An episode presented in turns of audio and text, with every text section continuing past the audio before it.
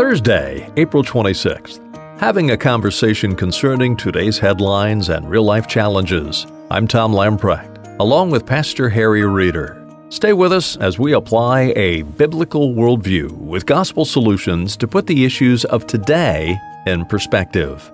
Harry, I want to take you to an article by David French, who writes for the National Review. He's writing on a state bill out of California, AB 2943. This is a bill that purports to declare sexual orientation change efforts to be an unlawful business practice. Harry, in other words, if you are a counselor or a minister, or for that matter, if you're a bookseller, and if any of your Christian books on counseling were to somehow directly or indirectly encourage people to follow the biblical mandates on marriage, it could be deemed illegal in California. This bill now puts in jeopardy and under the crosshairs of the power of the state of California financially and even with criminal charges to declare consumer fraud on anyone who purports to declare the need or the ability to help people deal with their sexual orientation from homosexual to heterosexual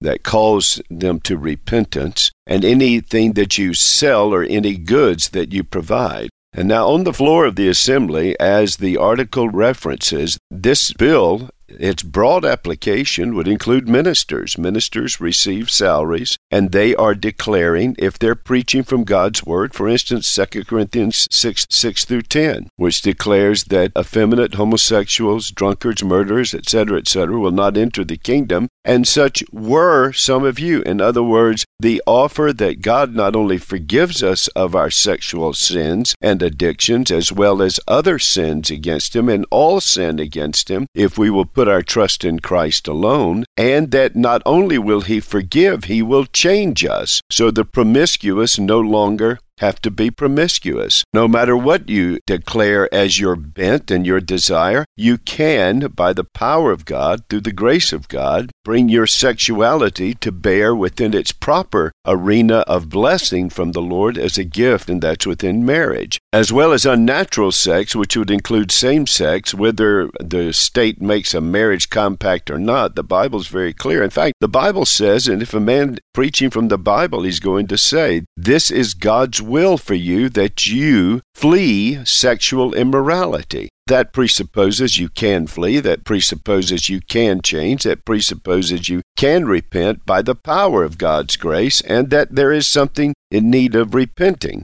So, not only would the books that say that and the counseling services that are offered with financial remuneration now declared as subject to charges of consumer fraud, but that would clearly extend itself to pastors who are supported by their congregation. That would mean the Bible. The Bible says that sexual sins are sins, and that's any sexual activity outside of the boundaries of marriage between a man and a woman.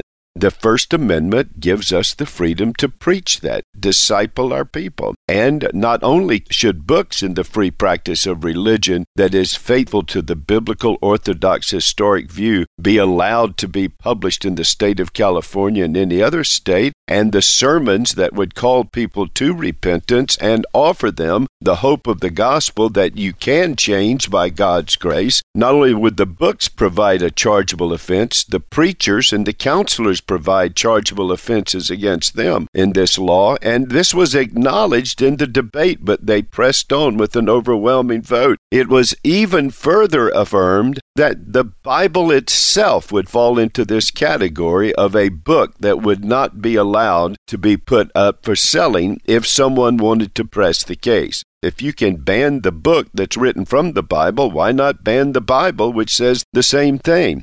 And if this piece of legislation is allowed to stand, then it would become grounds to bring convictions not only against counselors and Christian bookstores who carry books on sexual purity, but conferences that would be advertised to come and deal with the matters of sexual purity. Not only conferences, but actual worship services when the preacher is preaching on texts that declare, You shall not commit adultery. That commandment calls us to the repentance of all sexual sins.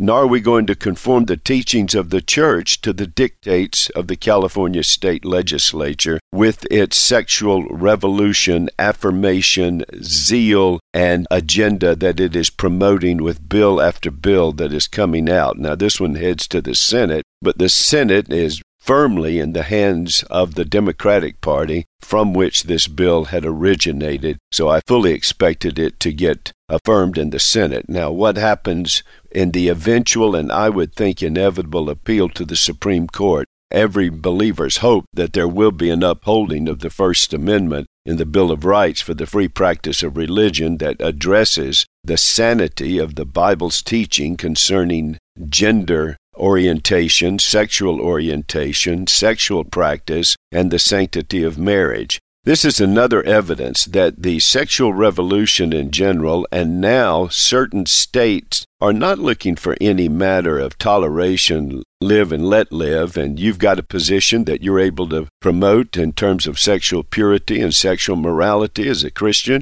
We've got our own neo pagan view of sexuality that we believe needs to be affirmed. What is now being saying, if you don't celebrate, teach, affirm our position, and if you teach anything opposite of it, we are now going to bring the full weight of the state to bear upon you.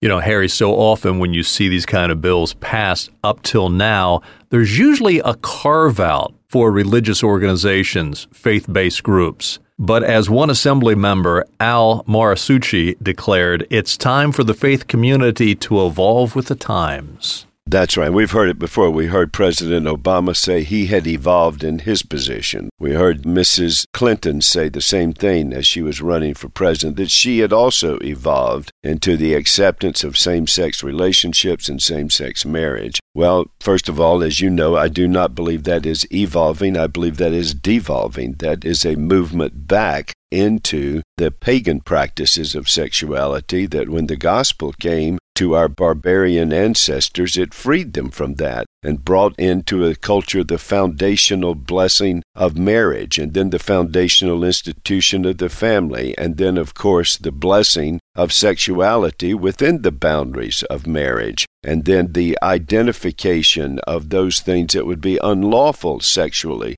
such as sexual relationships from adults to children, sexual relationships of same sex, adulterous relationships outside of marriage. That brought sanity and stability to our culture. Tom, what's obvious now is the unraveling of culture with the chaos of the sexual revolution. The only voices that are going to be raised against the sexual revolution are those faithful to biblical orthodoxy on the matters of marriage and sexuality.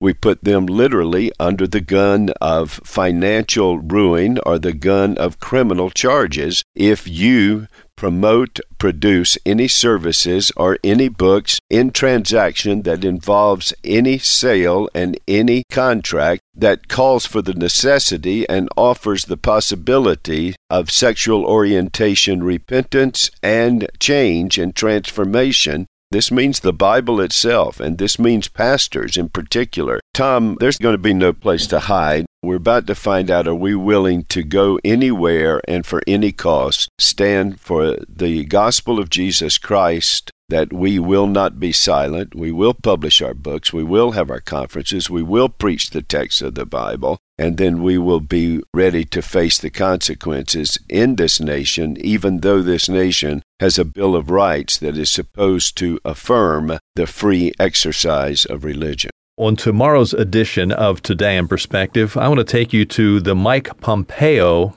hearing as we record this, Mike Pompeo was just approved out of the Foreign Relations Committee.